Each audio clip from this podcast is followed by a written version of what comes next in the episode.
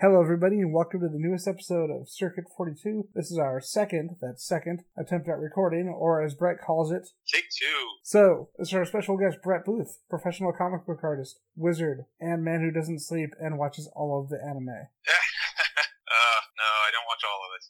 I have to turn some of it off because it's not good. It's like, if I watched all of the anime, I would actually have a seizure. And that's bad. yeah, So, yeah, Death, Death Note, not as good as everybody kept telling me. Attack on Titan is the better of the two. Uh, yeah, I, I, I the, the one with the kids, like the high school one, that actually looks really funny. So I might actually break down and see that one. So, for those, That looks cool. They just have a lot of teeth. It just draws me up the wall of the Titans. Well, dude, it's the. It's, They got too many teeth. It's like Rob Liefeld's drawings. Ah! I was gonna say it's that Rob, it's that Rob Liefeld smile. Wait, are you saying that some of the artists who previously worked at Image kind of make fun of Rob Liefeld? That's crazy, sir. Uh, we all make fun of each other. That's what the feet thing's all about. Yep. Well, did you didn't you know everyone's feet are made of cloud and fog and rocks and grass? Yes, yes. Not feet though, because apparently they're hard to draw. Uh, I don't know. I don't know why the feet were hard to draw. I mean, I think it's mostly it's just uh, uh, poor planning on the pages Well, because you start drawing and then you like, oh crap! Then I got a are gonna like like right here at the bottom of the page. And how do I how do I fix that? I would just simply put in some smoke, well, maybe some rocks, and it'll all be we'll be all good. funny thing is, even like looking back at some of my like X Men and uh, Wildcats by Jim Lee from when I was a kid, um, because I got the I got the big Absolute edition recently. I actually picked it up for like. Is that the black and white one? Oh no, this is the one that's like almost the size of an actual like comic art page. It's like the oversized hardcovers where they do like the slipcases from DC. Hmm, okay. And it's like the first I don't know how they wrangled this, but it was like the first twelve issues. And then they even got the Cyber Force issues. And then they got the the X Men Wildcats crossover that um that hit that Lobdell did. That Lobdell and Lee did. And I'm like, that's a licensing deal, man. When you're like, hey Marvel, you want to get down on this? Because that doesn't happen very often. Not anymore. No. Yeah. That'd be cool though, wouldn't it? That would be cool. See, what we need to do, you and I need to find a way to take the comic industry, put Marvel into almost near bankruptcy, and then everyone will make every crossover, and all and we'll all be happy. Marvel would just do an extra cover or something. No. Isn't that their new plan? They're like, oh, we're gonna do a new cover and new special cover on Wednesdays. Or recolor like, somebody's art. What's what's with that, Marvel? Come on, let's get some cool things going. Crossovers. Well, man, we got to throw in a hologram that doesn't actually make any sense.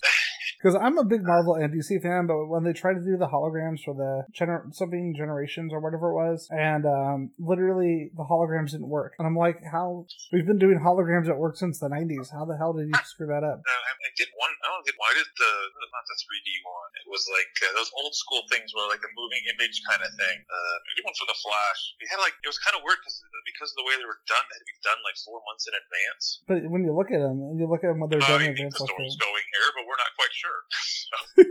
So, for those confused members of the audience who are like, who's Brett Booth? I don't know about the shenanigans. For those five people, I think at this point, in terms of comic book fans, it's about five people who don't who don't know who you are. But before then, It's probably uh, probably a few more. Uh, like I, every now and then I get a, get, a, I someone say, "Hey, I got into your art, you know, on the Titans," and then they realize that oh, you've actually been drawing for like almost twenty years before that. So, so yep, been doing this a while. Ian's like, let me tell you about Backlash.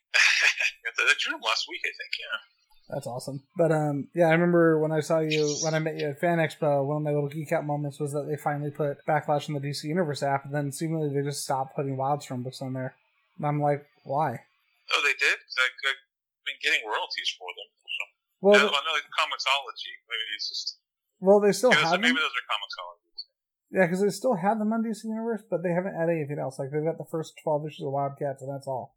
And I'm like, Hmm, okay. so we're not going to get the Alan Moore issues? But um, Yeah, that's weird because uh, I know that they got them on uh. So Yeah. They have Backlash and Wildcore. So I'll get like my six cents when the royalty statement comes in. Six whole cents for this. yeah, but you know what? I, I love them. I still go back and reread them. Um, but um, yeah. So like like we've said, you know, you are comic book artist Brett Booth. You've worked for DC. You've worked with Wildstorm.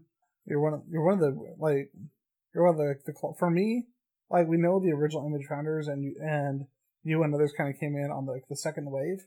But for me, like you guys were the Wildstorm team, like seriously, because that's when for me a lot of these books really came t- kicked into place. And we're going to talk about a lot of books, but I want to talk about the first place I actually saw your work, and that was um Fantastic Four. on the second half of Heroes Reborn. Four. Yeah. Yep. How did, how did that how did that come out? Because I know originally um, uh, Image and Wildstorm, uh, you know, Image Extreme Studios, whatever we want to call it, um, and Wildstorm had licensed the uh, Marvel titles after after Onslaught. So how'd that come around? How did you end up on that project? That came around. Uh, Jim called me into his office and uh, wanted me uh, to do that. And he was like, "If you do this for me, because I don't think I was thinking because the books had hit, hit the schedules and everything. I think he was worried that he would he wouldn't be able to do more than like six issues in a row without running because he's also running the company. Yeah. So it's different. Than, it's different than when he was working on the X Men. So uh, he wanted brought in me and then Ryan, uh, who was supposed to be doing uh, Benjamin. Was it, Benjamin? Was it Ryan Benjamin? Was it other Ryan? He took over Iron Man. Uh, a couple of- Yeah, it was Ryan Benjamin. Ryan Benjamin took over after Was it- okay. Francesco. Yeah, because there was another Ryan. Uh, who was uh, he did an issue of, of Backlash too. Um, and uh, so they want Jim was specifically one people who would hit, could hit the deadlines. Um, so in exchange for doing the Fantastic Four, he gave me he asked me to want me to do one crossovers. So they, we we're getting to do like four crossovers. Uh, I think it was like Gen 13, Deathblow, Grifter, and Backlash. Wildcats. Or is Wildcats? I know Wildcats was in there. I'm not sure if it was a four in addition to the Wildcats X Men. So in exchange for me being able to do the Backlash Spider-Man crossover, I had to agree to do six issues of uh, Fantastic Four. So uh, originally uh, we pitched a Daredevil story too. So it was uh, either Spider-Man or Daredevil. And they, they decided to go with Spider-Man because Spider-Man sold more and thought it would bring in more money. So I still love, um, like for me, like the thing that stood out. There were two things, two things to remember that I really like. Uh, one was the double page splash that you did of Doctor Doom, because like for me that was still like one of the coolest drawings I've ever seen, just because of the level of detail. And um, the other one for me was when you brought in the Inhumans, because I've always loved two images in there. I love the profile shot you did with um, Black Bolt. Like it was very simple, but I but it for me it captured the character really well. And I love the way you drew Galactus. yeah, he's fun but difficult. He's got a lot of stuff, and you got to get his, his horns right, his little things on his helmet right, and uh, uh, the, the Doctor Doom thing. I'm not even remembering which one that was. was was that in X? Was that was that with uh, the the Hulk in it? Um, I think that was when it was like a little backup that you and Lobdell did. Okay, yeah. On okay, one of the Fantastic Four with. Scott. So yeah, that was like there's a picture of the Hulk. So okay, that's what I because Jim like I was like calls me up real quick and like, hey, I need you to do this like backup story. I don't know how many pages of this. He's like, Scott's gonna send you stuff from the hotel. I was like, what? He's writing it in a hotel? That's how fast they needed it. and uh, so yeah, I spent like a like a week drawing that real quick. Uh, Oh. I, had, I had actually started. I had, I had, actually drawn like nine pages of Fantastic Four seven at that point already. So It is crazy when you think about it because, like, for like just a little backup, you and Lobdell worked on it, and you look at the amount of work that you guys have done since um, to get yeah, together. he didn't remember any of that at all. Such a jerk. Scott, you sent didn't, we didn't remember our darkness issue. We did an issue of darkness together as well. I I gotta say, like that that whole that whole run had some like favorite art that introduced me to uh, Clayton Crain, who I've been a fan of ever since. Because you had Who's that? um, Who's that? um, Clayton Crain. He um, Clo- Clayton Crain. He did the X Force by uh, Yost, and then he has like kind of that painted, like kind of painted style. And he did a lot of Ghost Rider stuff with Garth Ennis. Oh, okay, okay. Well, I, yeah, I thought it was a character. No, Oh crap! Is it a character that, that I worked on that I don't remember? I just I'm getting old. You don't remember all, all half of the stuff. It's like I'm drawing a character, like I did like the crow like a couple weeks ago. I drew a picture of the crow for my Patreon, and uh, I I don't think I ever drew before. And then someone always posts a picture of when I've drawn him before. Like, well, I guess I did draw that one before. you're, like I can't make fun of Uh, Scott's I memory. usually say I don't think I I don't think I've drawn this character. That's my new thing. I don't think I've drawn this character before. Then, well, apparently I did someone here and drawn this one there before. Okay, uh, you, you just kind of. I don't even remember half the pages I drew last year. So Chris Claremont pops up on your Twitter. Brett, we worked on X Men together. Wait, what? It's Chris Claremont. Oh, oh man, he's mad at me. Yeah, I, I, I, I, I created two X Men characters that I have no idea what the hell they look like. They got a contract with Marvel, so if they ever use them in a movie, I get paid toys or whatever it is. I don't know what they look like. Brett, this is why you have to sleep, man. We talk about this. Sleep is important. It's, it's, very, very, it's very, it was because they're like kind of created on the boards. They're, they're just background characters. But I guess they named them so. Yeah, I think I could be wrong, but I think one of them was when they brought back. um ah, One of them was used in something else like a few times. So they, I did. Someone did send me a picture, but I don't remember what that. was. But yeah, I will. I will remember by the very end of the interview, and I'll be like, "It was this guy," and you'll be like, "Oh, okay, yeah, I remember old, old that guy." All right. So with that, I gotta ask. I gotta ask you. Uh, we've got to talk about Bloodshot, man, because it's crazy that a movie was in the was in theaters for like a minute. How like the comic the comic book that was based on your guys' run is taken off, and how much of a following that movie has gotten. So I gotta ask you, Brett, have you got to watch it yet? Have you got to I deliver to have not. I have not watched it. So how did how did Bloodshot happen, man? Because like for me, that that comic book is everything that I love when I was ten years old, except with writing that actually flows. So it's yeah, definitely a lot he's a really good writer. So Yep. uh, I was just, I wasn't working at DC, and uh, Andrew Dalhouse, my regular colorist at DC, suggested, and we worked with Ryan a lot, just buy it. So I emailed them, and uh, they offered me, they offered me. They didn't. They gave me like a couple covers, and then like, there was like nothing there for like two weeks. I never, I didn't hear back from them. And then suddenly they offered me Bloodshot, and I knew the movie was coming out, so I was kind of like, eh, maybe I'll do that because uh, I don't have anything else to do. At the time, I wasn't working on anything. So Now I know right now we've got the the second vault, the second trade just came out. I actually just picked up the uh, first last week from my through my local store because they're reopened. Um, so I gotta ask, we got the second two first two volumes out. Uh, what's ha- what's gonna be what's happening with that series? What can you talk about? uh, I'm not working on it anymore, so I don't know. Well, I'm sad now. We need we need to find Yeah. a way.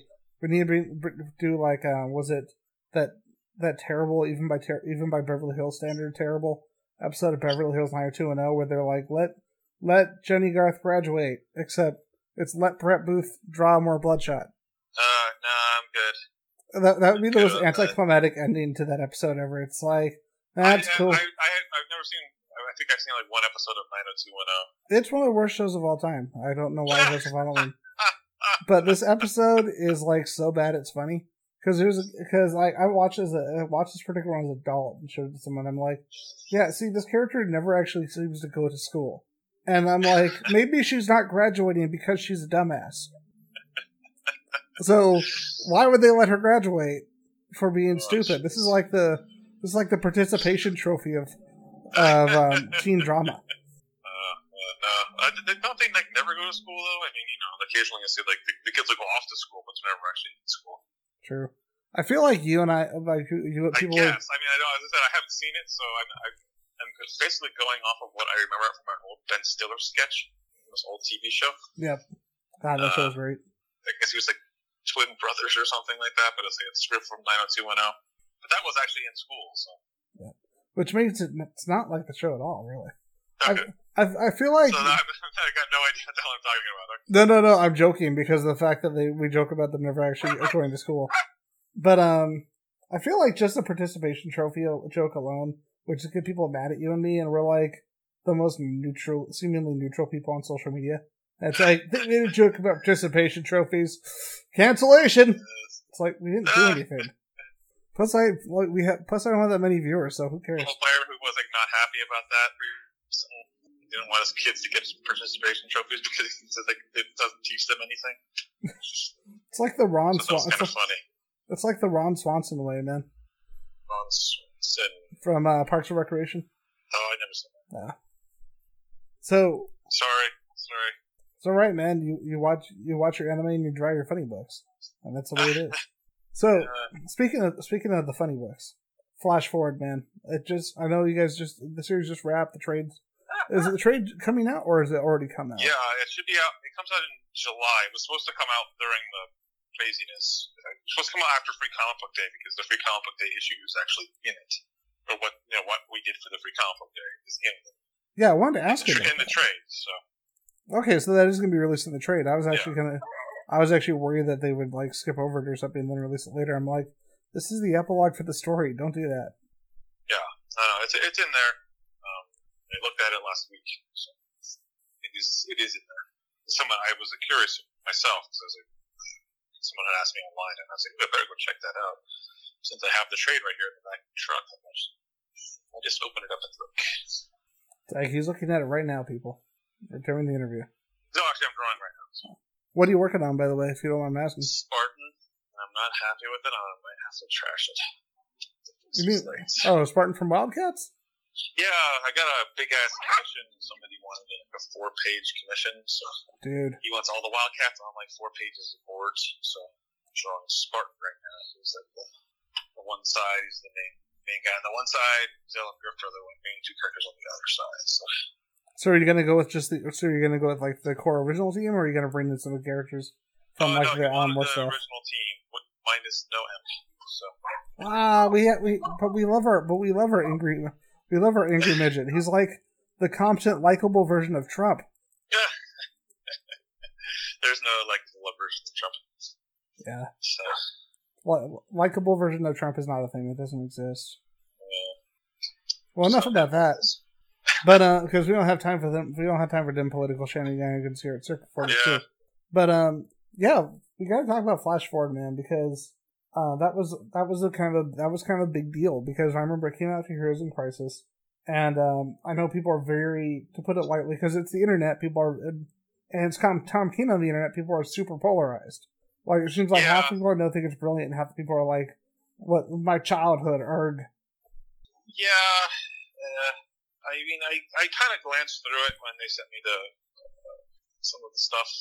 I'm not super, super I didn't read. I didn't read all of it. Um, it, it, it was a little. I was the Wally part. That, I mean, it was. It, was seemed fine at first, and then like the, when the incident happened, it almost seemed like that wasn't Wally. It, the characterization just wasn't Wally at that point. So So, so it was kind of it was kind of weird because he got it earlier, and then it, it, it So, so I got to ask you about that because obviously, you know, Flash Forward began, like at least at the first issue, began as a almost like an epilogue to the events of Heroes in Crisis. Yeah. How was that? Like with you, with you and Scott taking this, taking this book, taking a character that you yourself said it felt very out of character, especially at a certain point in the book, and kind of bringing that around with that character again. Yeah. Uh, well, I mean, Scott had written Wally already in uh, that Flash Speed Buggy thing. Yeah. We knew the character at least enough. And he would always, ask me a bunch of questions um, if he got stuck on anything. And uh, so, I mean, they, they basically wanted the DC wanted the redemption thing in there. So that was the, one of the key things that they wanted. Um, so, so Scott crafted the kind of story around that and this dark matter stuff. So uh, we just kind of we we kind of use a little bit of the uh, heroes in crisis thing. Yeah. But just kind of it was just kind of back. We, we acknowledged it was there, but we just kind of didn't. I mean, we, dwelled I mean, we went back to it, but we didn't like dwell on it as much. Um, it, as I said, it seemed a little out of character. So we basically went with uh, what we were already doing. So speaking about Flash, with Flash Forward, you mentioned uh, Flash, Flash and Speed Buggy. I really liked these crossovers that DC started doing with the Hanna Barbera and the Warner Brothers characters. Yeah. What was that like? You know, be able to not only do that, but also be able to do the uh, Joker Daffy Duck crossover. Just being able to draw these child, being able to draw these characters you probably you probably don't get to draw very often.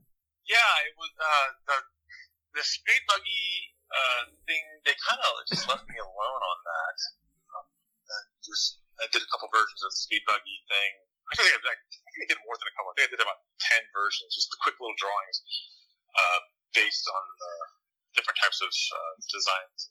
Those uh, those kind of buggies, forget what they're called. Um, and I sent them in, and, and they picked the one that they liked. So we went with that one. And, uh, with Daffy Duck, they were like, "Oh, can you send me? Can you just draw a quick Daffy Duck? They don't want it to be too cartoony, but they also don't want it to be too realistic." So it's, kind of kind of get the kind of get, grab the balance, uh, keep the balance for, for those was kind of interesting. I mean, uh, especially then like having to draw like you know a car doing things, which is like you know like if I if I had more animation in my background, then it probably would have been you know really easy. But it was it wasn't super hard or anything. I had a lot of fun on that book.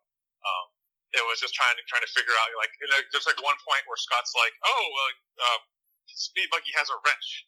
And I was like, what? How? How the hell is he holding a wrench?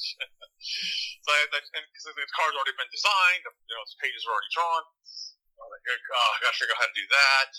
He has a closing a door or something like that.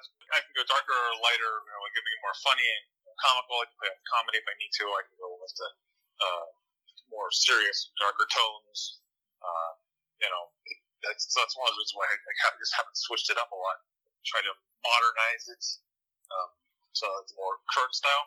I, I wanted to talk about that because your style's always been very different. Like even in the '90s in Kindred, like when everybody was drawing people to be like the the, the width of like a traffic sign, uh, you're like, you know what? Not everyone has to have organs that make no sense, and have guns that they clearly can't hold with their giant arms.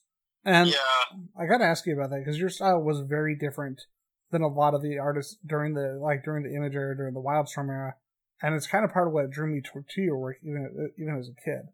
So, what so what is it about your style like? How what influenced it? What made you want to develop that particular style of artwork? Um, I think it was basically just from the people who I kind of got me into comics. So I mean, I got in, uh, I got interested in comics a little later, so I was a little older. Um, but I got like Art Adams, uh, Marc Silvestri, Walter Simonson, those were all the, X Men at the time, and X Factor was sort of the huge, really big influences. Uh, they're the ones who got me in and kept kept me reading comics.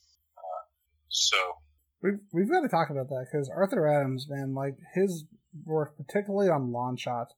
Like I know a lot of people have said, and I definitely, and I definitely agree with this that really Arthur Adams' artwork on Longshot kind of birthed that 90s style of comic book artwork in a way. Oh yeah, he's uh, well. You can kind of go back. It's like uh, he's influenced by uh, Walter Simonson and uh, drawing a blank on Michael Golden.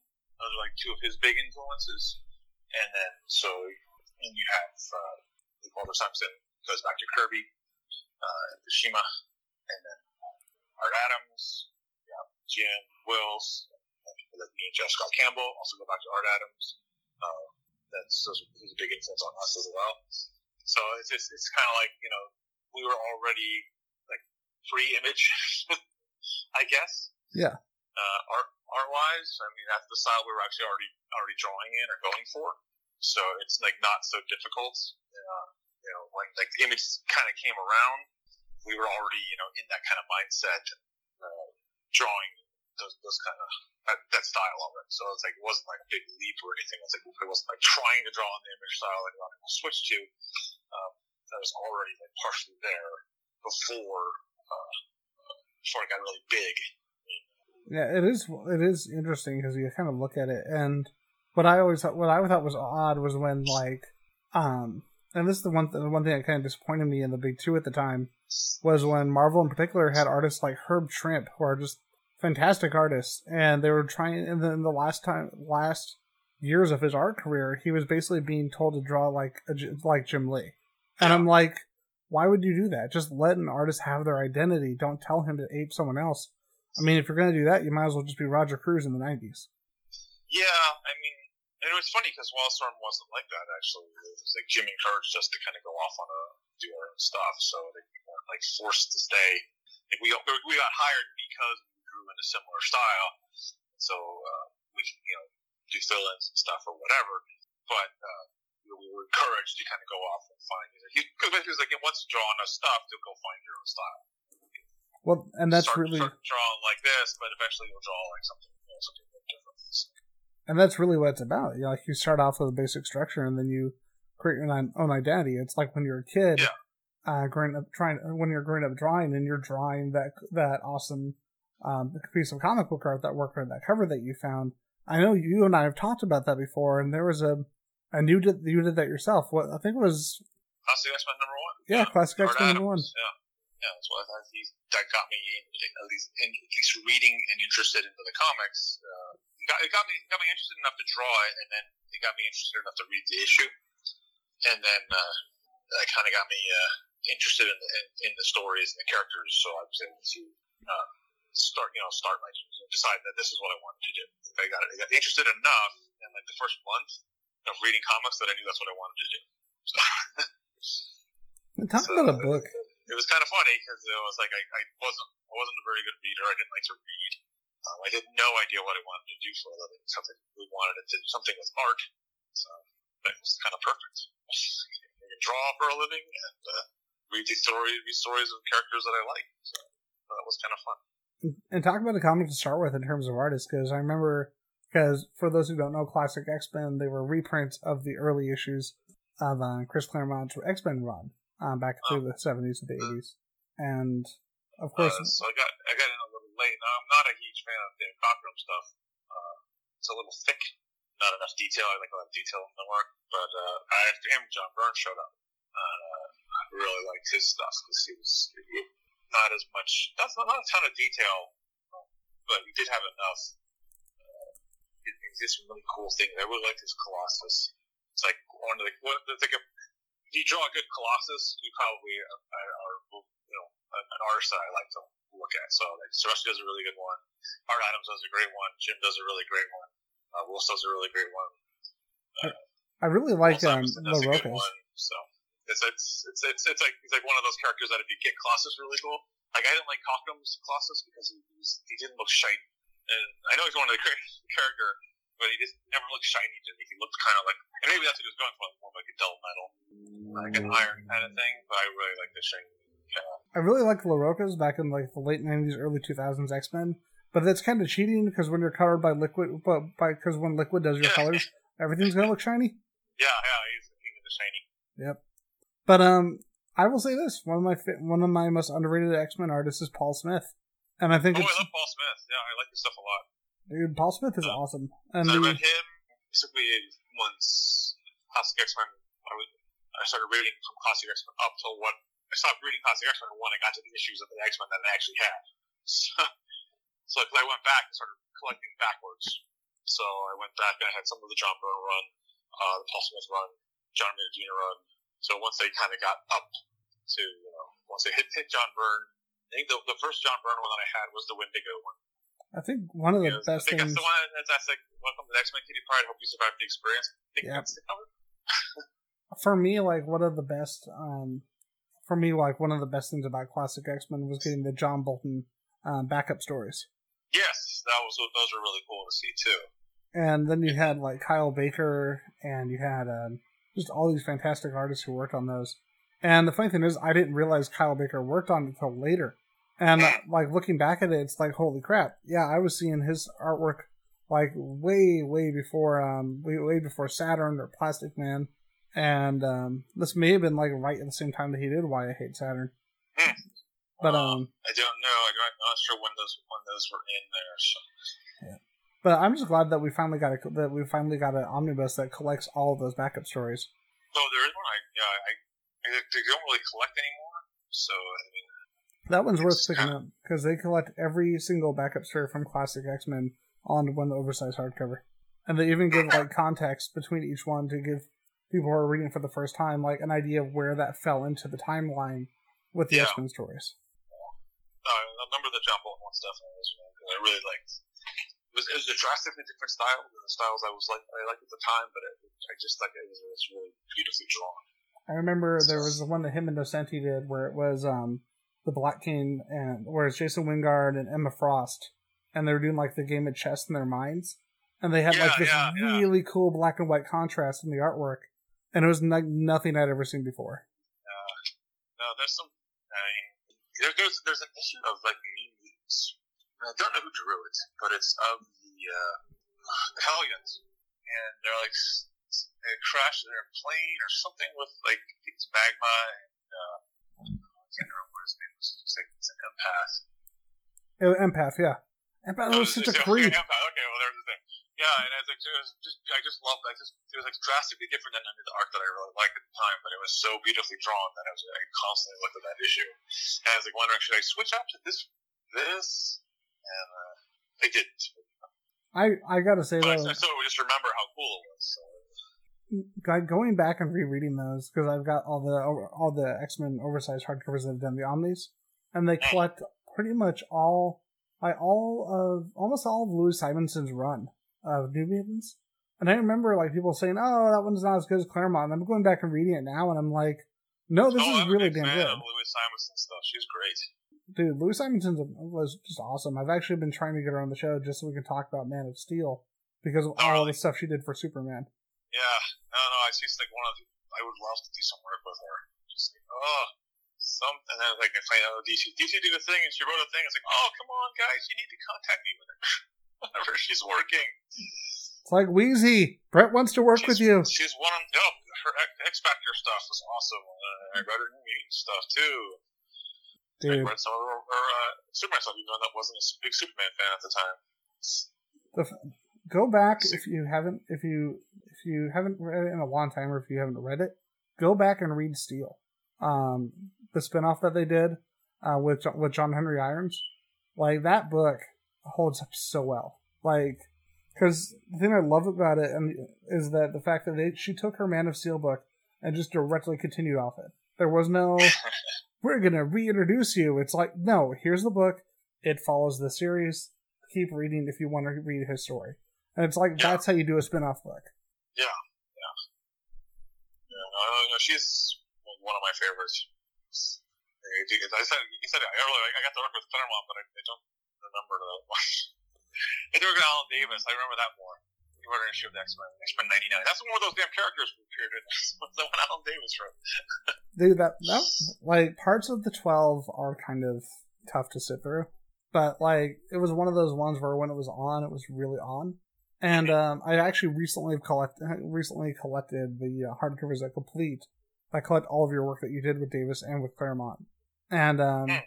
he's like, and Yeah, I, I don't remember a lot of that stuff. I mean, it was, it was like so. It was coming in because I was doing the the unlimited book, and the first issue or two was was fine, and then after that they decided to incorporate it back into like it, there was like four X Men books, so normally or something like that, and then every three months there was another X Men book, the unlimited one, and they were late. So I had like three weeks to draw 28 pages, and I was like, oh, taking it fast, but I was like, I, that was even too much for me. And then I wound up hurting my back. Uh, Inker lost one of the pages oh my god, uh, on issue 26, and it was with the, like a, the crap. Was it Deathbird and Alondro? With Alondro? I can't remember her name. yeah, the Uh, I Ladra. think they were fighting, or something. I know Deathbird was on because she was a pain in the ass to draw. And that was one page lost, and I didn't want to like have to go. This is like before blue lines were a thing. Um, because I already had the damn thing scanned. I could have just set the damn blue line and set up the, the highlights for the blue line. But I, so I basically um, printed it out here and then redrew it, traced it, and redrew it. So I could send it back to him so, so it could be inked so it would look nice, and it just destroyed my back. It's like Oh, for man. months, I, like three months, my back was like, I, I, I was in like intense pain for like a month and a half, and then I, it took me like two or two months after that to kind of get back to normal. See, and it's one of those things that people don't think about, you know, because you don't think about the idea of having an injury like that when you're drawing. But it's like if you're if you're at an art table and you're crouched over it and you're doing that kind of work, eventually Well, you could risk problem. I didn't have, I don't have like a, and I still don't have one. A light table, I don't have anything like that. So I took an aquarium and I put a light in it, so I could trace, I could just draw on that. Because the other other option was drawing on the window, and uh, I'm pretty simple. Simple when it comes to art supplies. I got like five things. I got like a triangle, a couple circle templates, uh, three pencils, and an eraser. I'm good. I don't have any. I don't use the fancy stuff. So I got I got to ask you. Speaking of X Men, I know a couple a couple. I think like last year, I was just searching for X Men stuff online, particularly X Men stuff from the '90s, and I saw a couple of like t- group pinups that you had done. Uh, Yeah. One was a um, uh, one was a pose that one was one with the uh, villain specifically from like the Inferno era, and it kind of reminded me of a it kind of reminded me of the uh, one of the old Wildcore covers you had done. And I thought it was really really cool. I dug it. and then the other was a group shot that you did of the '90s Jim Lee Lobdell era, X, Jim Lee Claremont era X Men. Yeah. And um, so I was like, where did these come from? Why isn't he working on this comic book? And I need more of these. And uh, so how did how did the how did you end up doing those? Was this like commission? What was it? This, Um, what was this for? Well, I, before the Patreon stuff, I used to do because I had a heavy, pretty heavy, heavy workload, uh, and it didn't do many shows because I don't want to just fly at all. Yeah. And doing the shows is fine. I just don't like flying, and, it, and because of where I live, it's like a pain in the ass to get to the East Coast. It's like eight hours of flying and stuff. I just think I'm losing like an entire day flying and there and back. So it's like two days gone. So I would draw uh, basically just whatever the hell it was on during the week, and then on Saturdays I post it and do commissions and just go goodbye. Um, so some were some of those when I wasn't working on anything. I had like some more free time. I would just do like a bigger beat pieces with more characters and just charge more. I did it on how long it took me to draw it. So if it took me like like two hours to draw, I charged two hundred dollars. It took me like, you know seven hours to draw, I charged seven hours, seven hundred dollars. Um, and so um, I did like one. I did one of those, and so and it like sold like in like seconds. So every now and then I just start doing more with these bigger pieces, and uh, especially the X Men stuff. So I said I'm a huge X Factor fan, so I would draw the X Factor team, and that was selling seconds too. So I would just start drawing more of those. My my So- favorite of them, I have, I will say, is definitely your the uh, Outback X Men one that you did. And the thing I liked about it is because I love the Outback era. The Outback era is underrated. And no, that, that's when I was reading reading all that stuff. So those, those like the X, X Factor, uh, the '90s X Men, the ones from the '80s. Like so, my first team was the pre Outback before. Uh, what was that called? Fall? Was it Fall of the Mutants? Before it was Fall of the Mutants, and they walked through the um Two Yeah. Perilous. Yeah. So that was my that was my team. It was like Dazzler, Rogue, Psylocke, Colossus, Wolverine, Storm, Longshot. The thing I liked, Havoc, like, Havoc. You know, that, that, that's that's my main team. That's like the one that I remember the most. So. The thing I really like, like looking at this, because I've actually got it right in front of me while we're talking, is the very, just the very distinctive faces. Like nobody looks the same. Everyone has very different features, and a lot of comic artists, unfortunately, you tend to run into like the same face. You know, where everyone has like a different, the same face with interchangeable No, hair. I mean I've done that. I've done that before too. Uh, it's, it's basically when I, for me, it's easier if I know something about the character. If I'm like invested in them a little bit, it's like that way. That way I can put like a bit of their personality in the drawings. When I was drawing Titans, uh, since I knew all the characters really well, so I have pre- previously worked on a lot of them already. Like I worked on Donna several times, and I've worked on Wally before Now, just for myself. So I knew Wally, and I worked on Nightwing, and uh, I worked on Miss Roy a, a, few times. So I knew that I, after the first issue or so, I got like a whole personalities for the character. So this, this character would stand this way, that character would stand this other way, and uh, so that way you get their personality was shine through, even when it was just kind of like a far away shot, just the way that they were holding themselves. Yeah. And uh, so that's kind of so if I, if I know the characters, it's way easier for me to do stuff like that. Now we've got to talk about that because I know that you're a big fan of Flash, and of course Yep. you you've done your recent you've you've worked on Flash recently the last couple of years. You worked on Titans with uh, Dan Abnett during Rebirth. Yeah. and I've got to talk about that because that's for for me looking at that, and I know for um for for Dan he had actually said said during our show that in many ways he actually liked working on Aquaman a little bit more simply because of the fact that it wasn't directly tied into the rebirth event as much, so we had a little bit more kind of freedom to kind of tell a story. Yeah. But um, looking at Titans, I've got to get your perspective because you've got not only do you have are you drawing a book of the character you love, but you're drawing a book that legit ties directly into the rebirth event. What's that like as an artist? Um, eh, it's, it, it was because it's I, it's a team book, so for me it just it took it's it's like more effort. So it take like eleven hours to draw a page of that. Uh, I was like working real late, so I, I didn't really think about that as much as just um, because they didn't they wouldn't let us do certain things. So there's uh, the original issue one. I finished the, the issue zero. I start I finished issue one and then they decided that this is this, this is the, the horror story. They decided that um, they split up the team, do kind of do some character stuff. They didn't want. They decided they didn't want the team split up, So they axed 11 pages out of that and had to like redraw 11 pages. Um, on a book that was ordered. So we lost like two or three weeks on the deadline, and then they like moved the deadline up, so they just changed where the book shipped. So they moved it up two weeks. We lost like five weeks of lead time, and it's kind of made it a, kind of nightmare to work on.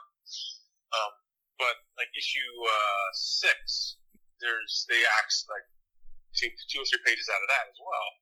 Um, the first page was uh, a bunch of like uh, Watchmen watch clock stuff, um, and then like the last page was actually we showed Doctor Manhattan.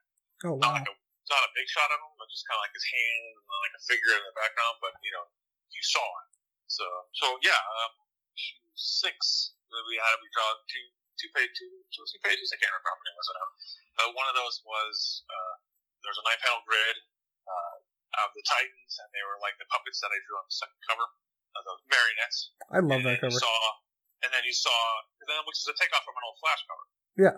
So, uh, but you like to see like Doctor Manhattan's hand and stuff. So it was, like, it was you- no doubt what was who or what was going on. But I think that they were still trying to make it a little ambiguous at the time. But yeah, there's, so there's a page that was axed that actually has Doctor Manhattan on it. One part stuff. So I gotta ask, like getting to draw a character like that in a published comic book, even if it's something that was axed, how what's the, what's that like, man? Because this is a character. This is Um, I'm not a huge Watchmen fan, so that wasn't that big a deal to me. Like, like way worse. It's like way more like stressful. yeah, now it's not it's not it's not that big a deal. And actually, uh, the free comic book day thing, uh, they actually that was that was the last book Dan DiDio read before they they got rid of him at DC. Yeah. I So so they actually uh, cut six pages out of that of that of what I had drawn. So there's this really nice spread of Wonder Woman that I was like super proud of. Uh, that they that they wound up cutting because I guess it doesn't fit with what they decided to make changes to later. Uh, and they cut a Batman page, a Superman page. So big two, the the page spread Batman. And I actually had I think Azrael was on that one, and then Oh, the Superman cool. one with uh, what, what was this? There was like an, an old Superman story where it was like a bunch of little tiny little toy Supermans, and they like blow off his costume, and then uh, Lois and Jimmy figure out find out that Clark is Superman. They blow off his his uh, his, uh, his, his Clark Kent outfit, his shirt, shirt, shirt tie, and he has a Superman outfit underneath. That's where Lois and Jimmy find out he's Superman. That's what it is. Uh, it was, it was always fun to draw these all these little things Superman. it's But yeah, drawing uh, it's like it's because it's like the Watchmen wasn't that big a deal to me. Yeah. Um, but like drawing the icon, uh, the iconic like Superman, was getting that right initially, figuring out Batman, and the things that I wanted. And there's still things I want to do with Batman, but I haven't actually had the opportunity to like. I've never had like a really cool double page spread of just Batman on like a gargoyle or something. And I can do what I wanted to do. Usually it's like, oh, I have like I have limited space, so I can't do what I want to do with the cape. And then there's, because I still have to show the city, so I have to act some of the cape stuff because I wanted to kind of go a little crazy with the cape. But maybe one day. I remember we had um, Carlos D'Anda on the show a long time ago, and he talked about how the first thing that he drew, he was 19, and it was an issue of Wildcats with um, Alan Moore. And I'm like, I'm pretty sure I would have had a panic attack. Like, I would have been excited to draw it, but at the same time, I think I would have had a panic attack when I was 19 years old, and that was the first assignment I got. Yeah, I mean, you know, uh, working with Scott was kind of fun, but he took over the X Men right when I was like kind of stopped reading it. They kind of followed Jim to the to the uh, to the image stuff. Yeah. So I mean, I read read some of Scott's stuff, but not like super familiar. Uh, but like I've always wanted to work more with with Chris Claremont, uh, at least on you know like directly because the like one issue I think or one or one or two issues of, of Unlimited where. Uh, and I know I you, got, got a script and that was pretty much it.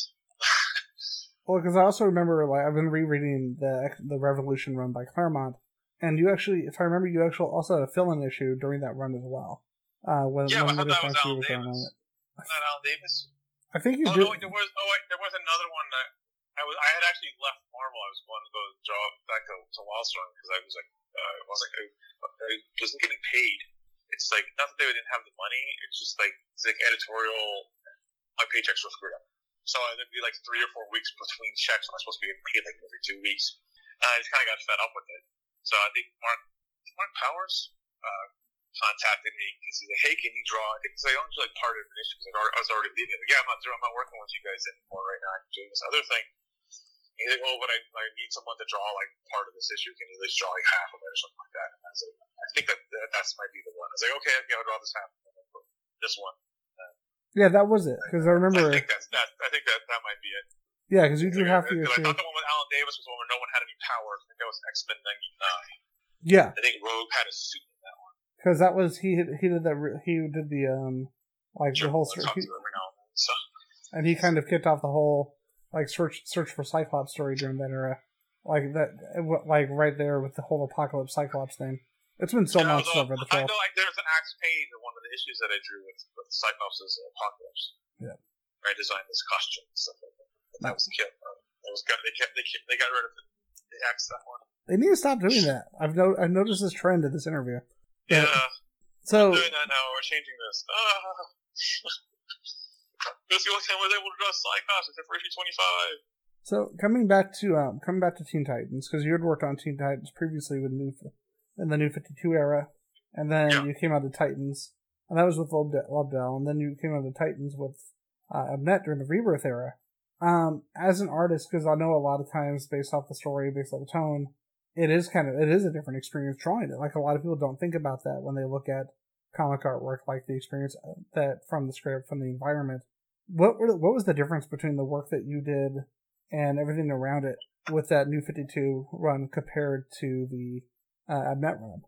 Like for you Didn't get along at first, so we fought. So I, I didn't even talk to each other for like the first three or four issues.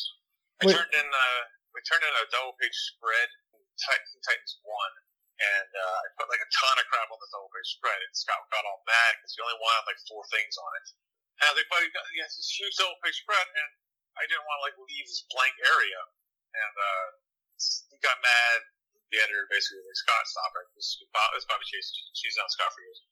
And uh, so Scott and I wound up, you know, arguing with each other on, in, in emails, and then I basically just stopped talking to him. I was like, this is just ridiculous. And then uh, I was like, I'll just draw the scripts. And I got uh, issue three, and issue four script came in, and I was like, nothing's going on. They're still not in their costumes. And uh, so Bob was like, yeah, she agreed with me. So kind of redid the, the plot so that we could have more costume time. Yeah. And uh, that kind of then Scott started talking to me again. uh, We started talking after, again after that. And, uh, it was kind of funny because early uh, Bob Harras was like, "You guys sound like Byrne and Claremont. Please stop it." It's like we, we don't. It's like we don't want the divorce to be messy. Come on, guys. Yeah, yeah. Um, but uh, so you know, the issue five came in. Things started clicking with issue five. Uh, we don't, I don't think we're like clicking as much at the first the beginning of that. So we started clicking with issue five, and then uh, issue six came, seven came along, and they decided they wanted me to do this annual thing. And I didn't want to do it because I didn't want to mess up the momentum. But but they really wanted me to do this annual for this crossover because I guess some of the other books weren't doing well. Uh, so they wanted to try to we'll do a crossover and try to boost the sales of the other books. And it didn't work. I think uh, most of the other ones were canceled. Um, Wasn't that the culling? they're calling, that's it. Yeah. Yeah, that was. I, I'm okay. I'm gonna. I'm gonna put my foot in my mouth. That was a rough read. Yeah. Uh, yeah, I, I mean, I didn't want. I, I was like, okay, I, I didn't want to do it. And I, said, okay, fine. And then I, like, all right, I'm ready to start. Like, okay, but we want you to try everybody in those damn Tron costumes that you hate Tron so much. Are you kidding me? Oh. I was like, I didn't, I didn't want to draw because it's, a- it's kind of boring. You, you draw the figure and then it's just, you draw a couple lines and then it's, it's just an X. You know, you can fill it in if you want to, but you don't really need to. I saw the blackberries and it just didn't work. It just wasn't fun to draw. So And the thing is, you don't get a chance to add in a lot of detail because with the Tron costumes, a lot of it is yeah, going it to inker and the colorist. It wasn't, yeah, it wasn't that, that fun. Did manage to finish that, and uh, they brought, I went back on the Titans for a while, but at that point I was kind of just tired, exhausted, because uh, give me a huge, big, had a short deadline for the, for the, annual thing. So they gave me like a couple of issues which were like, oh, it's only 15 pages. And I said, yeah, yeah, that's great. And stuff kind of came in a little late, so I was still kind of rushing a little bit on it. Um, but I, I think it was kind of, this is like, for a while, and then if you do something a little different, it kind of, don't quite click quite, quite right after that. Yeah. And, uh, and it just I, it just didn't quite work. I don't I didn't think.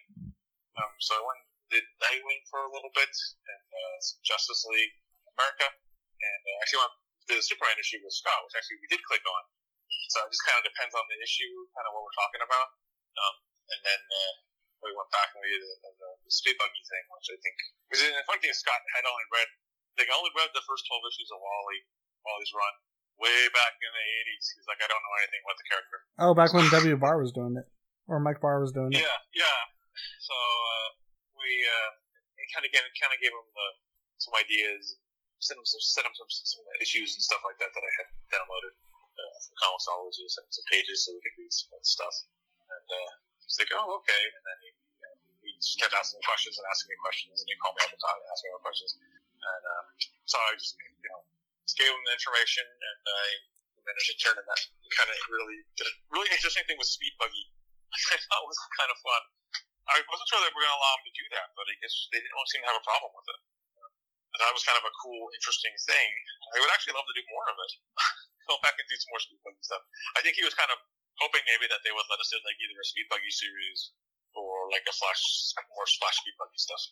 Yeah, because I really have liked the um the Hanna Barbera DC series that have been coming out. I love uh, Scooby Apocalypse. I'm just a big a big fan of Keith Giffen, J.M. DeMatteis, which I know Yeah. you're a big fan of theirs, just based off the their Oh, Justice yeah, one, Justice League International. Stuff. Yeah. Yeah, Yeah. I was hoping to work on with them on something, but that's nothing in the cards right now. We'll see. It's too bad that series wrapped up because I would have loved to have seen you do, at least do some covers for the Scooby Apocalypse because they had so many cool artists on there. Yeah. But um, Yeah. yeah, but with that, because we're because um, now with that with that with it definitely sounded like it was a little bit rough working on Teen Titans at first, to put it lightly. Now working with um Abnett on Titans during the Rebirth era, I know you said one of the big problems was that there were just pages of your work that you had to completely redo because of changes in directions. Um, but between the two, but between the two of them as an artist, um, how would you compare it? How would you compare the what you did with Rebirth to what you were doing during that new New Fifty Two era? Uh, Rebirth, it kind of left me alone. Um, design wise, I, was it was a use except for Nightwing, and even Nightwing, I actually pulled some of my old Nightwing design in on him, and they kind of let me do it. They just kind of let me do the art, so I it was all kind of like all me. The designs are all me. Everything's me on it. Um, the new Fifty Two stuff, there was like Jim did some of the designs, and uh, Cully Hamner just did some stuff, and it was a little more difficult because it was like I was working with stuff that I wasn't quite happy with. Yeah. Because it just was like not exactly what I would do with certain certain things. Like I hated Red Robin's wings. See, I actually liked it, but it didn't make any sense. Yeah, I tried to make it make sense. Uh, it was Scott's big idea to have did the cape was put some wings on him and uh, oh jeez.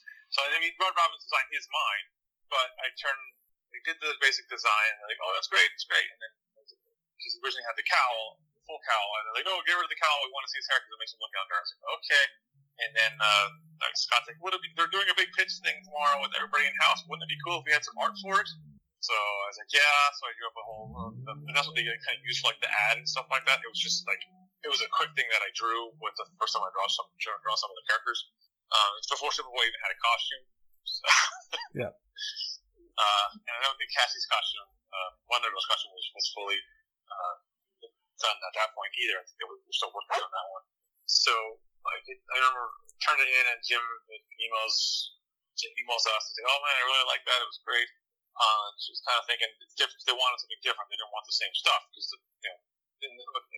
I get what they wanted to do, and I get you know because they want to try to go in a all new, all different direction. Um, but DC fans aren't the same as Marvel fans. Yeah, DC fans don't like a lot of change.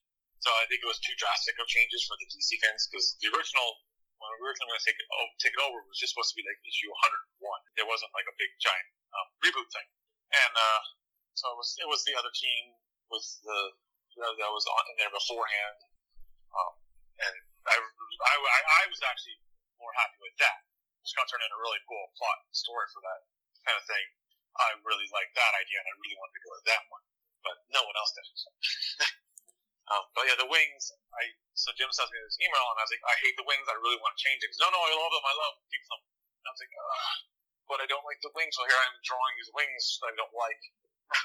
for twelve issues, and uh, there are two. I, I I didn't think think to the Falcon at the time. But there was we'll take the Falcon. I was like, I was using the Vulture, but okay. that was one of my inspiration for it was from the Vulture, and uh, but I like I wanted to actually give him some uh, well, like kind of kind of Hawkman wings. My um my favorite my favorite moment, um like looking my favorite moment is still, but um yeah like I remember one of the big things for me because it kind of threw me off when I saw the Superboy tattoo. But I love when in a future issue you guys kind of take it, have someone take a dig at him and say, "Yeah, you're kind of obsessed with Superman. You got the tattoo and everything." And that was one of my favorite parts of the comic. Yeah, I think um, the reason why I think we threw that on that. Can't exactly why we threw that on there. I think it might have been because so you would know it was Superboy because I don't. I'm not sure if you knew that's who it was in that initial drawing. We just kind of threw it on there. Yeah, that kind. Uh, I think someone. I think someone suggested that it was. Uh, some, someone suggested that we put a tattoo on it with Superboy symbol so that we knew it was. It and I think someone else suggested that we make it a barcode. I can't remember. It was almost ten years. Oh, 10 years ago, about ten years ago. Um, so. Uh, yeah, I think we made up a little thing, and then I just kind of drew it and stuck it on his arm really quick. I think that was not. Uh, I think that was an additional thing from the original art that I had drawn for it. My last second thing. It was kind of funny because I think they used that in the television show too. My favorite thing for me is still um for my favorite design for Superboy is still the even though it's the most basic design was like the Conner Kent era from um Mike from like Mike McKone where it was like the simplest thing. It's like they literally put him in a t-shirt and jeans. And it's weird because they tried to do that with action comics with Superman, and it did not work at all. But somehow it worked with Superboy, and I always thought that was really interesting. That's one of those attitude things. Like Clark's kind of, because he's kind of a Boy Scout. He's, he's a good guy, so I mean, it's fine if he's wearing that, you know, it's helping someone move. But you know, being Superman with that, it doesn't quite work. Yeah. Uh, it's just kind of, it's, it's, it's like almost a rejection of Superman. Yeah, and, and uh, so that why that's why it works for Conner because he's like, oh, well, I don't necessarily know if I want to be Superman, just a clone, depending on which version it is. Yeah, I, I, I things I, I have never got to draw that I, I still haven't. Kind of, I still like to do is the, the Superboy from like the, the 90s. 80s, oh, the uh, 90s. don't call me Superboy and the Metropolis Kid. Yeah, for, for some reason I want to know that one and like the, the blue lightning, blue and red lightning Superman. Well, things I, I didn't get the draw, and I draw a ton of crap in the free comic book day stuff, and uh, I just couldn't fit that kind of stuff in. There's there's a couple of double, there's like one or two double face resin that just like took me like a week to draw. There's so much stuff on them, um, but I was able to finally get to draw Captain Atom. I'm just happy. See, Captain Atom's just got a cool design, like, and um, it's always felt his look has always felt very modern. Like, and going back, where we were we a couple years ago uh, my girlfriend has, had never seen any of the Bruce Timmverse stuff, and we for some reason I was like, let's start with Justice League. Like I don't know why I didn't start with the other ones, but like going back and rewatching that way, I'm like, holy crap, this show is amazing. And like his design, they translate like every design, they just translate it so well. And I love the fact that Captain Atom has that modern look because it creates such a contrast to all the classic era superheroes around him. Hmm. Yeah, no, I was, I was was uh, I I read the Captain Atom series when it came back out in the, uh, the 80s. I was one of the like I, I wasn't like never I was just a big DC fan when I was getting into comics. So I read like last I read Wonder Woman, I read Captain Atom, and Justice League International. Just like the ones that I read, and then Superman. I Uh, Tom Byrne last. Yeah.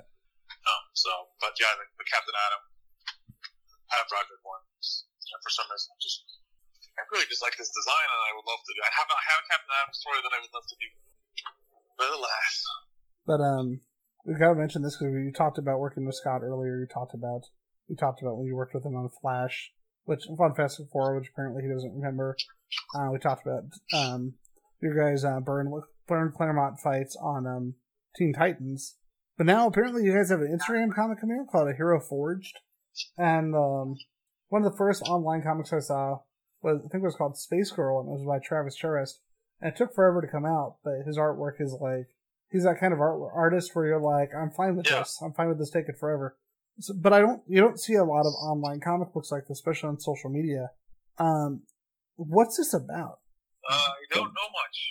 Um, it's based on an old design that we'd done, and uh, I changed it up a bit for this. The story is just I'm learning it. I'm getting the story as he turns it into it. So I don't know what it's about. I'm just drawing what because he sent me these little tiny laughs. If you look at his, his like his little X Men thing that he's doing, Yeah. um, uh, it's basically a rougher version of those that he sends me of the pages of the panels, and then I just basically interpret those in my own style and stuff like that. Uh, blow it up big, so I change I do the designs and stuff. So it's just basically big figures that he sends me. Um, so I don't actually know what the story is. And then I've drawn four of them. He's only put, as far as so the second one's been done for like for like like a month now. I don't know why it's not up. Well, Um, You're just calling him like Scott. Hurry He's up. He's busy with all his Hollywood stuff for his ball and chain. So. That I got to say that is pretty cool. I'm looking forward to that. Yeah, I, I just did a cover. Uh, they're just reprinting the first one. He's reprinting the first one, so I just did a, a cover for that. It is one of those books that I because I'm friends with him and Ali on Facebook, and when Ale Garza first came out with it, I'm like, wait, what? Ball and Chain? Because I hadn't heard it, I hadn't even thought of that comic in so long. Yeah. And then like all of a sudden it's like, wait, what? It's getting a Netflix movie? Okay, Yeah, cool. no, he told me he told me the story and then calls about it because apparently a bunch of places were interested at the same time, so they kept getting offers. they got like five offers on it, and they kept getting bigger and bigger. Next, next Netflix was the biggest one. I think the moment they say we got the Rock, that's the moment you're like, okay, cool, let's do Yeah, it. I was like, oh, the Rock's in it. Because the Rock could Yeah, sell I'm anything, man. Yeah, I, I love the Rock, so I, I've never seen him do a bad performance in it. Even like uh, the Rampage movie, which isn't a great movie, but it's still like a fun, fun goofy movie. So I'm actually looking forward to the Jungle, the Jungle Cruise movie. I, I- love the Jumanji ones. So. I just really hope he eventually gets to play Black Adam. Because like visually, They're supposed That- to start shooting that soon, but yeah, yeah, because that'd be cool. if that doesn't happen, that's a waste. Because I'm like, Yeah, you couldn't outside of like Arnold Vosloo, you could not find someone who looks more like that character. And Arnold Vosloo hasn't aged, man. He looks the same as he did back when he made the Mummy, which is weird. uh, he's one of those guys. There, there's certain people they just they just don't age until like until they get like 70 years old, and then uh, all of a sudden in like five years they turn like they age like 30 years. My um, I love what my I love what my friend Sandra said because she's um, Chinese Vietnamese, and she said, "I'm waiting for that point. I'm dreading that point where I turn 70, and then I just become a giant wrinkle." Because Yeah, no, it's- more gradual for me. So Yeah. getting old. I got this big crease in my head, my forehead now. It's, it's kind of a big scowl line. Oh, cool! It's almost looks like a big scar. It's like uh, what what's that? When you uh, Ed Harris, when his when his forehead is so muscular that it has new muscles and bones, and it's like, what the hell is this? Yeah, no, that happens to everybody, unfortunately. Yep. But for him, like Ed Harris has always had that. I think that du- I think that dude was just in such good shape that he has like no fat in his forehead at all, so he's just got extra muscles in his head. And I'm like, I don't know how that happened, but good for you, Ed Harris. A lot of nuts. He gets a lot of nuts. Yep. So cracks that. You work those muscles out. You have those muscles on the side of your head. These mastication muscles that go up. Yep. That's what the hole in your skull is for. well, yeah, Brett Booth said so. That's some anatomy for you. If you learn anything from this episode, learn that if you eat a lot of nuts, you'll get skull, you'll get skull muscles. There was a, a, a species of uh, early hominid called Panther, Panthropithecus, um, Nutcracker Man, and has this big ridge on top of its head for these huge muscles on this that go through. But the brain case is really tiny because it needs all, it's just not enough room for the brain and the muscles. The hell? So I think one of the reasons why humans became uh, smarter is because they cook, started cooking their food, so they didn't have to chew as hard, so they didn't need the big muscles, so the brain could expand and grow. That's kind of cool. I didn't know that. Yeah. So One of the theories. I I gotta I gotta ask about this then before we um before we wrap up because one of the big things and one because I had not seen any of your art in a while after um, Backlash, and I started seeing some of your some of your paleo art, uh, some of your dinosaur related art for those who don't know what that means, and um also I started seeing a lot of your anthropomorphic art, and I'm not big into the whole furry thing at all. I mean everyone has their thing, it's just not my thing. But when I saw Well, your I, I didn't even know that was a thing initially, because I was just basically doing. I have a big werewolf. I like werewolves and stuff like that, and uh, the kindred.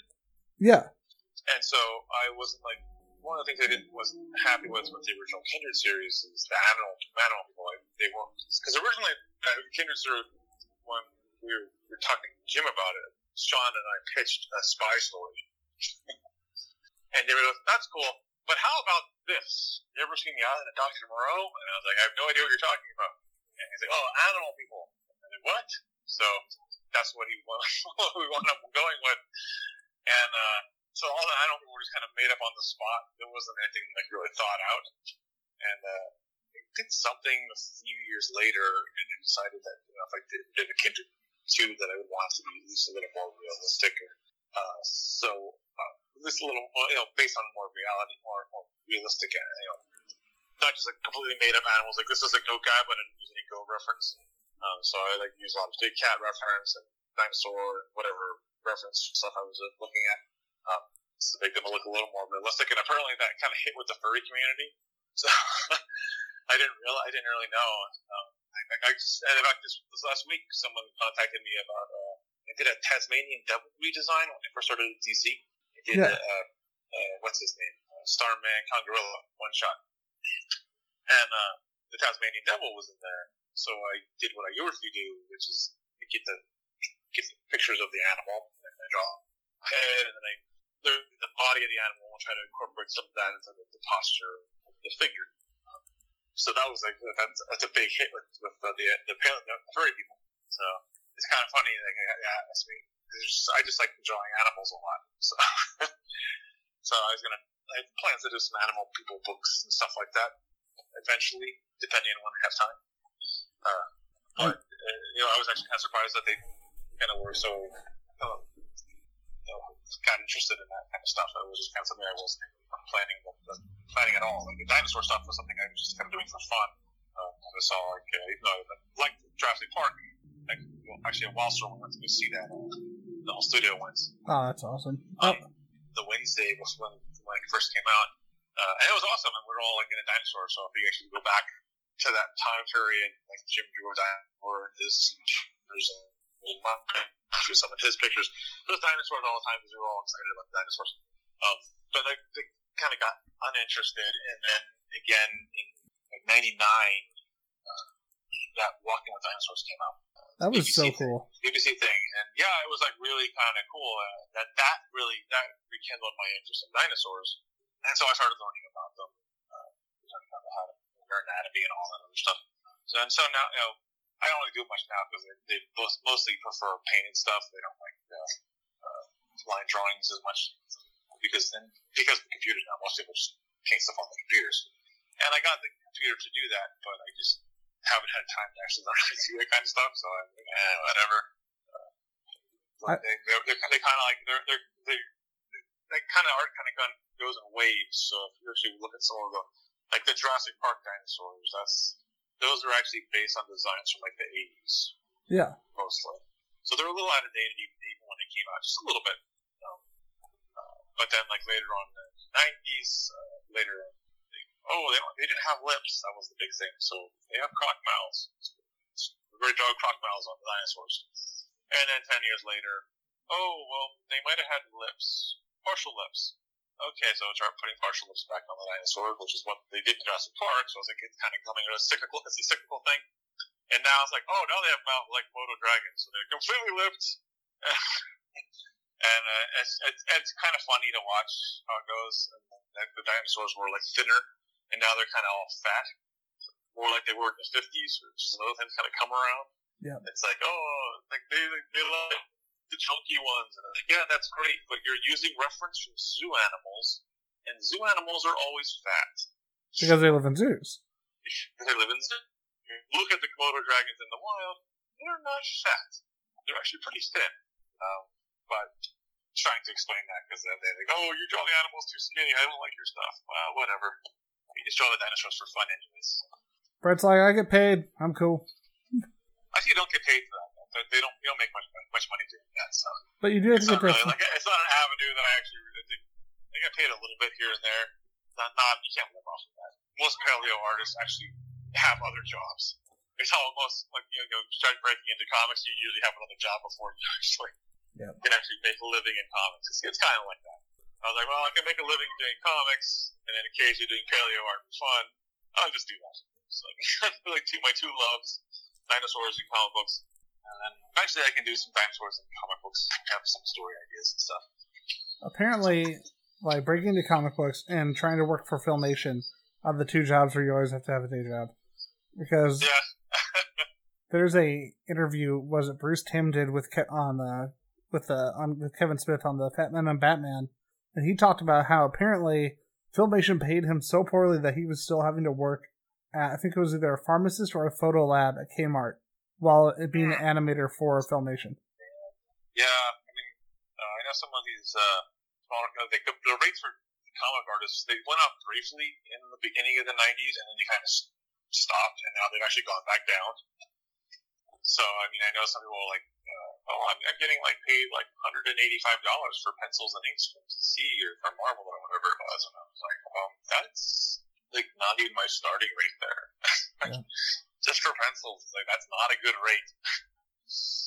I think um and that's why When I when I first started, uh, base pencils were seventy five dollars at Marvel, oh wow and then they went up. I think Jim was getting like one ten on the X Men, but you were getting massive royalty checks on the tail end of those things.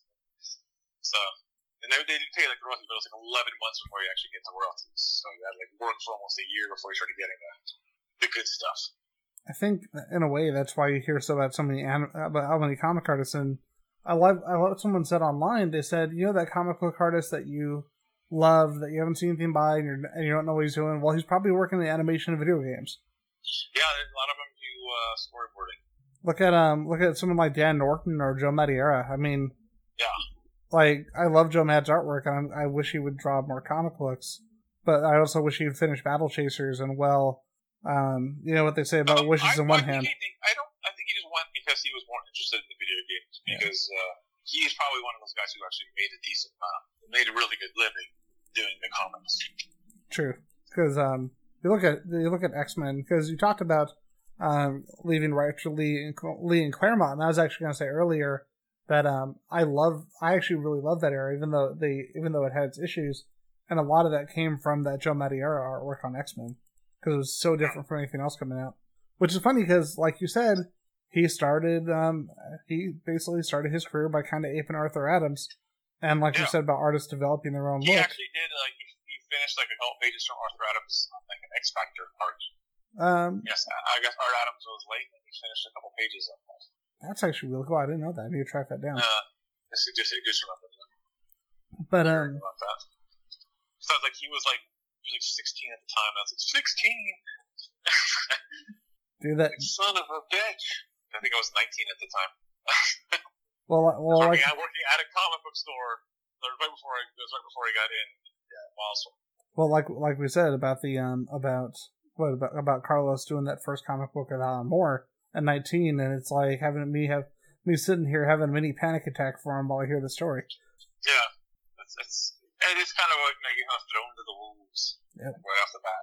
But but what but what wolves get thrown to, man? I mean, it's like you know, like here, when you talk about the the small work that you've done with Claremont and with me, if I did that, I'd probably I'm like, I'm gonna screw this up. I already can't draw. How did I get a job as an artist in the first place? Why does that chick figure disproportionate? What's wrong with me? Yeah, no, it's, it's I don't know. There, is a confidence, uh, but it, sometimes it takes a while. I, I didn't start getting real confident in the artwork. I mean, I, I, I got like a around uh, 2002 or something like that. I, I just hit like a wall artistically, and I just couldn't prove the way I wanted to, and I got really frustrated for a while. And I wasn't actually able to kind of get past that until like 2009, 2010. Uh, when I started working at DC, um, that's when everything kind of clicked for me. So it's like everything before that, is like I just, I just kind of cringe. Even like even the like, even the early stuff that DC is still cringe, and like even stuff from like last year, I'll cringe at. Um, which is good because to me that means you're, you're, con- you're still improving as an artist. I don't want to stop improving. I mean, I mean, I know I'm getting up there, but you know, it's Uh, all downhill once you stop improving. Well, I was gonna say like the the moment you're um uh the moment you kind of buy into buy into your own hype is the moment that you end up making a movie like um uh The Happening, you know, like M Night Shyamalan, where like that he like yeah he's made a comeback since then, But after when everyone's telling you the next Alfred Hitchcock or the next Spielberg, eventually Yeah. that's going to get to your head. Oh, I mean we got a bunch of that when we were younger too, so I mean, we had it right right off the bat an image. Um, but I was never like the, I was, I was I was always the bridesmaid, never the bride. So Jeff was the bride, I was the bridesmaid. But you know what? Got, Like, he got he got in uh, that Gen 13. He got really got really popular really fast. So. And it must be nice, but I mean, I I actually still really like drawing the I like drawing the pages and stuff. So I'm, I'm actually kind of happy that I get to actually work on. And I want to work on the interior stuff. I mean, that's what I like to do. I like to tell the stories. Pinups are cool, but I kind of bored drawing them after a while. So I like to do the pages. well, I think it's just in a way that like pin, like trying to pin up. You know, we can we'll never say you can never say that drawing anything is easy. But from an artist's perspective, drawing a pinup is easier than having to put the, the extra effort into like things like perspective and the storytelling and layouts. That's where the challenge comes from Yeah. as an Yeah, artist. I mean, you know, it's. I mean, depending on the cover and board, there's you add use uh, perspective, but you can kind of simplify things, especially if you make the character real big and you don't have to draw like a little bit of. Um, as opposed to you're drawing Superman and you're doing a double page spread and he's flying and there's like three point perspective looking down and you're like, oh, son of a bitch, that's gonna take me like a week to draw. but it's but it's satisfying when you do it. It's like, oh man, look at this geological building. That if you can, if you can get in the right headspace when you're doing it, you can actually have a lot of fun. That's why I like to do the crazy billboards. Yeah. Pizza Fish is from. It's from the like I had to draw. One of the back pages from the Titans first issue was Wally and uh, Dick were getting pizza. They were getting lunch from uh, one of those. Uh, what do they call it? Like, uh, mm, sorry, food's out, out of my mind. It's, it's, it's like a little little van, and they have pizza food in it. Food truck. Yeah. And uh, so I, they, the stuffed crust pizza was really big at the time, and I was like, that's. I had one, and I was like, that's. It was like soggy and gross. And It's disgusting. Like, I don't. I was like, I don't know why people can like this, and I was like, well, the only thing that'd be grosser than that would be like fish in there, and then I was like, oh.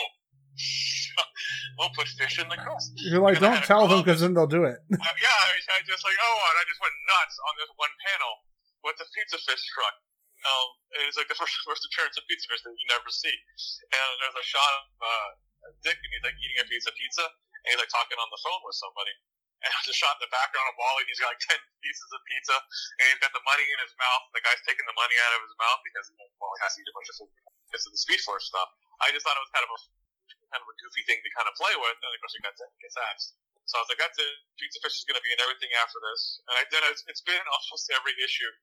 It was in all, pretty much every issue of the Titans. Uh, it's actually in the Red Hood issue I just did. And actually, Scott put it in his script. Oh, there's, there's, there's, a, there's, a, there's a Pizza Fish restaurant about the as he's driving by. so, uh, it's- funny now that that's kind of, I think it, it, that would be kind of cool. I'd love to see that on like the Flash TV show or something like that. That would be freaking awesome. You know, Instead, the, they have uh, it Radus or uh, what's it called? I can't remember. It's in the first few seasons. you know, you know what the worst I, part I is? was worked there.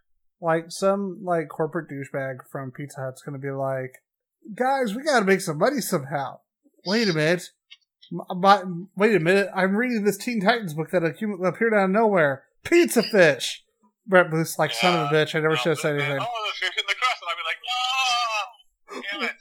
It was a joke. Why would you do that? Pay me money. Make sure you pay me money though.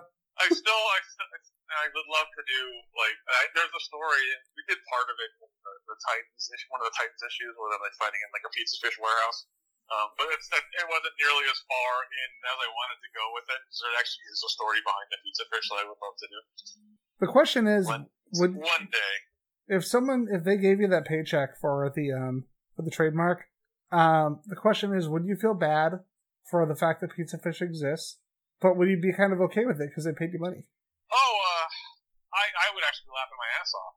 Yep. Because uh, I most of the food people eat, is, I think, is, is just gross. So it's it's fine if pizza fish exists and I'm just making money off of it. Yep. Totally cool. I won't eat it, but you know, like you pay you paid me for that trademark Pizza Fish. yeah. I will never I'm eat this. I like I said, I'd love to see it on the on the show at some point. Yeah. But um, The Flash show, or star like one of the movies. That would be great. So with that, and one of the things I want to mention before we before we bring the show to a close is the um we talked about the anthropomorphic art you did before, and we've I know your wife is actually a, co- a comic book colorist, and uh, Yes. you, and you had you had collaborated on a it was an art book by uh by edited by Steve Miller, and it's kind of cool because looking at it, you've got yourself and you've got Todd. Is it Todd Nauck? I, I can never pronounce his name right now. I always feel bad. Knock. Todd Knock. I say I, I, I say knock. I don't ever, I don't say hey Todd knock. I just say hey Todd. So. Yeah. oh no. It's like don't tell I him you can't I pronounce his am name. mispronouncing it. It's like Whilce Portacio. Um, I know some people say say Wills differently. As far as I know, it's just Wills, but that's that, that's when I talk to him. That's what I call him. That's what that's what they called him at the studios.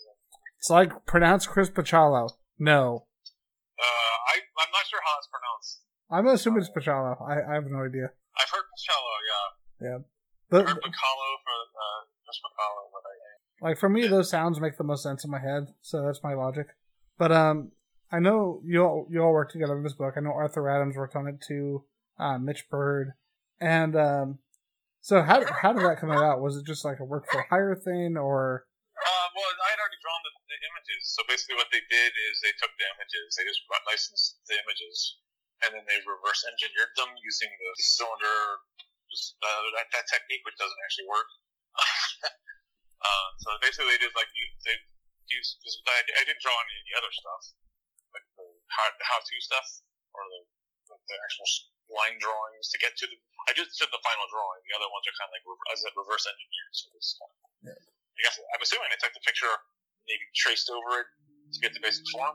well, come on, Brett, don't you know that people are just made of circles, and if their names are like, and if their name is Shaft, they're made of like forty circles.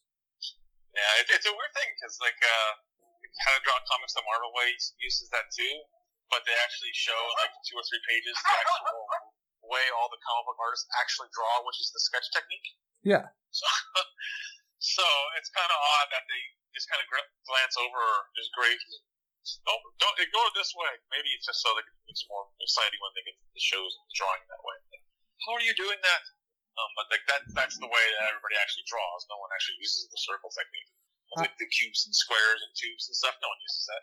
I want there to be. I love those parodies when they do the parodies of the How to Draw books online, where they have like first draw a circle, then draw a circle next to the circle, and then draw a complete painting, and then you have like the freaking uh, Mona Lisa. It's like, Yeah, wait, I. I have my thing whether it's an owl. It's like here's how you draw an owl. It's, this is for the head. Here's like an oval for the body. Now you draw the rest of the fucking owl. yes, that's what I was thinking of. And, uh, literally, that's what it says. The swearing and all. Oh, I remember that. That's that's. I, I, I saved it on my pack, and I, I just couldn't stop laughing when I saw that. I was like, "That's hilarious." They were like, "Well, how do you do this and how do you do that?" And it's like, "Oh, you have to, you know, you have to learn how to do this." I'll draw the rest of the fucking owl. Oh, here it is. I found it. Um, Yeah, you, you got it. yeah, how to draw an owl. Draw some circles. Yeah. Draw the rest of the fucking owl. yes, exactly. It's awesome. it's like, it's like that's what you want to say when people ask you all this stuff. You're like, "Oh, what about this? What about that?" And if you're, if you're on the wrong day, and you're just like, "Oh God, I just want, you know, I don't want to do this," or you see something that's just like so off. And you're like, oh no, oh no, no, that's not what that's supposed to do. Not at all. Well, I totally understand, man. It's like doing like a. Uh, I, I, try, I try to think like you ha- you're gonna have to go, and there's a lot of them don't want to do this stuff. Um, it's like, we have the internet; you can go get pictures of, of naked people or mostly naked people. There's, I mean, I retweet. There's a guy that I follow, and I retweet. He sells packages of him doing poses. Yep. For like five bucks, and you can get like 50 poses or whatever it is. Like, you need to learn how to draw people in real life. But it's best to kind of learn how to do it quickly, and then you can, you know, when I was in college, we had like it was like a three-hour class twice a week, um, and it was like you, know, you got like three three-minute drawings or five-minute drawings, and ten-minute drawings, and you have like a half-hour drawing, and then you have like an hour drawing. And then you have to go through these steps because you have to learn how to body, how the body works in three dimensions so that you can translate it into two dimensions. And you have to learn how to work force perspective properly. You do that quite right. It just looks kind of off. Uh, you really force things if you want. Like Kirby was really good at uh, extreme force force, perspective. Um, uh, and so like look look at comic art for that stuff. but you're you're going to need to learn how the body works, how the muscles work. So drawing people with clothes on doesn't actually work that well because you can't see how everything moves clothes. I mean, it, but you know, you're going to have to learn how to draw with the clothes on too because you got to learn how the folds go. And then, and that's just part of it. And then now you have to learn how to draw the perspective and the backgrounds, and then on top of that, you have to learn how to draw storytelling. so, and like a lot of that stuff is just isn't taught. At least it wasn't whenever I was coming up. So, like the storytelling stuff, none, none of that was taught. And I learned how to draw perspective in, in high school. I took art, art classes in high school. And I taught. This is when you know people they were still funding the schools enough, so they, they had supplies. So we you know we learned how to draw perspective and learn some sort of weird techniques, uh, wax and all that crap. Um, I had a sculpture class and I had a pottery class. And, so I, I had a bunch of art classes, which you don't really have anymore. Um, then I went to an art school for associate's degree for college.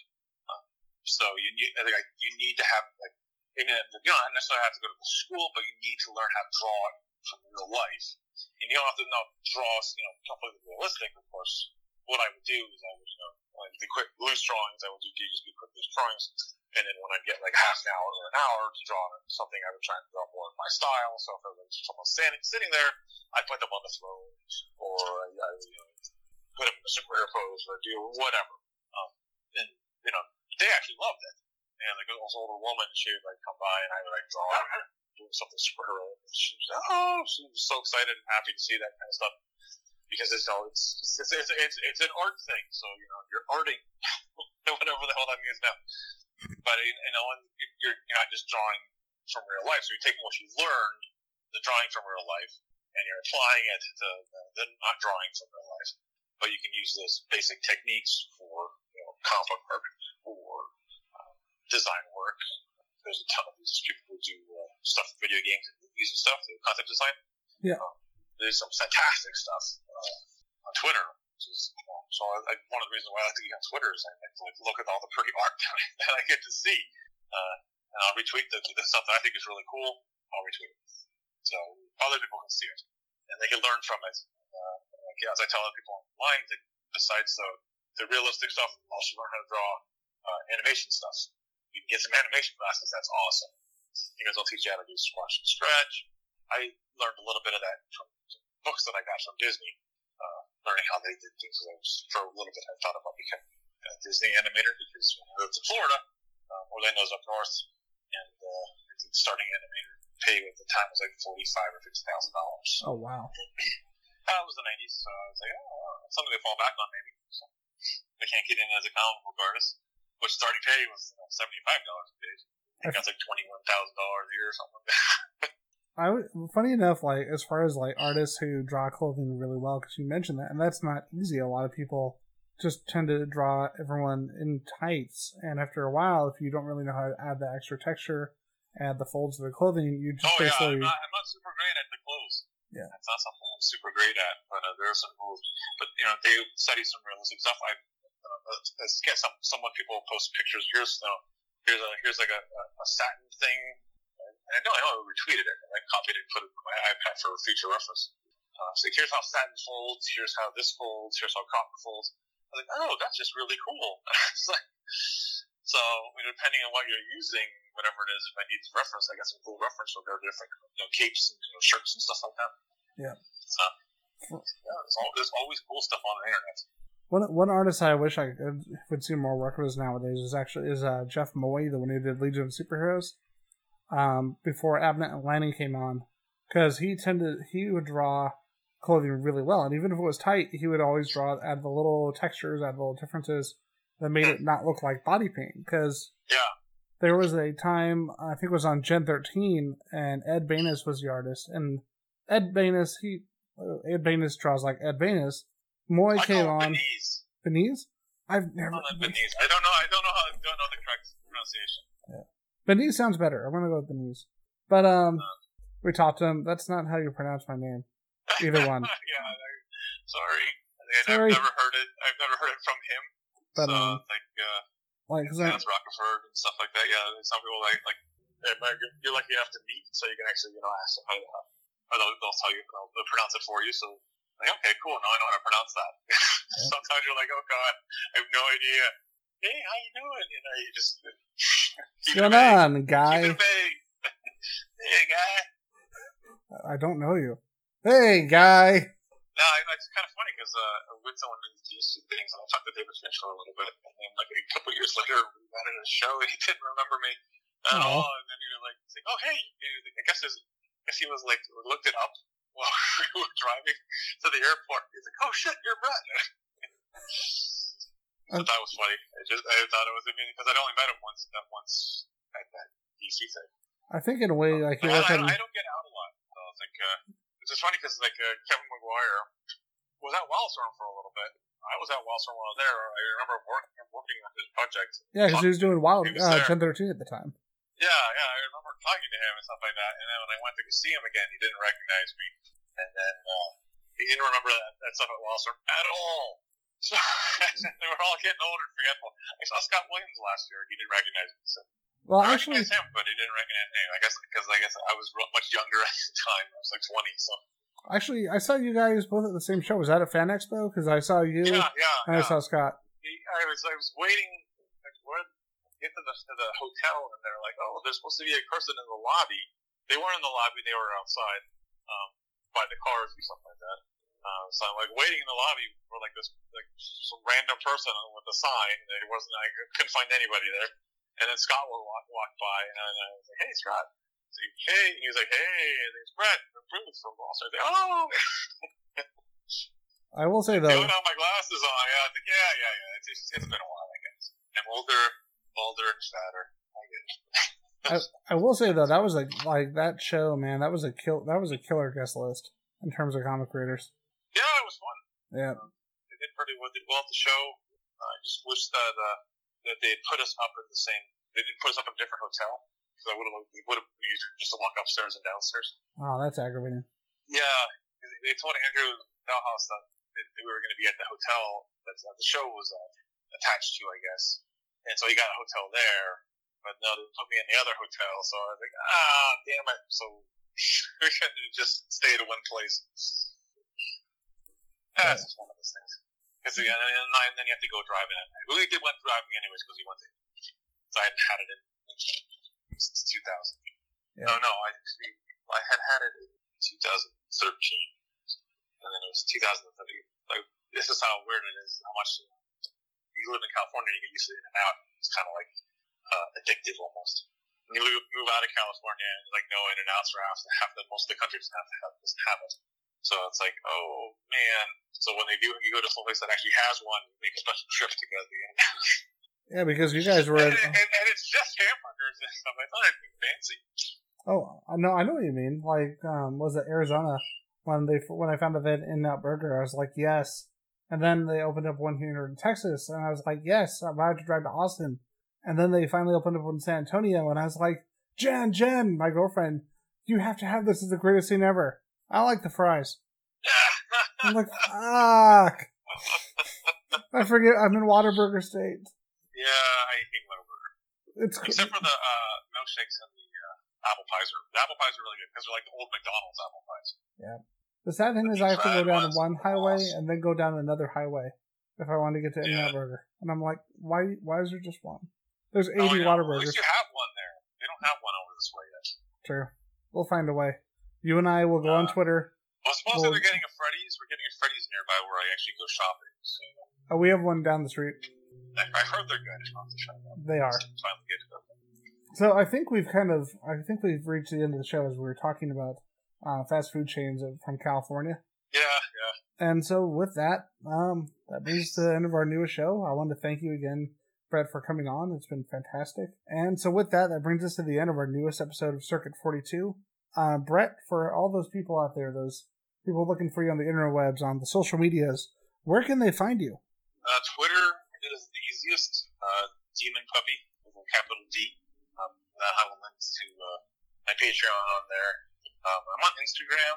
I think it's Brett. The lower, does the bot, the little slash on the bottom comic art. I think that's what it is, but I don't go on there very much because I don't want the interface.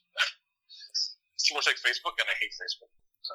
Yeah. And for and for all those looking for Circuit Forty Two, uh, you can find us on Facebook. Ironically, um, you can. That's our main social media page. Uh, please, please, whoever on that social media page, you sixteen thousand people, please come to our fa- come to, come listen to our show. It's way better. You get to hear us talk about cool things with cool people like Brett Dinosaurs. and dinosaurs, right? and and In-N-Out Burger. And um, on top of that, you can find us on Spotify. You can find us on iTunes, and you can find us on iHeartRadio. With that, I want to say thank you again to my special guest Brett Booth, and thank you. No, to, thank you. of course. And thank you to everyone out there listening at Circuit 42. And have a great night, everyone.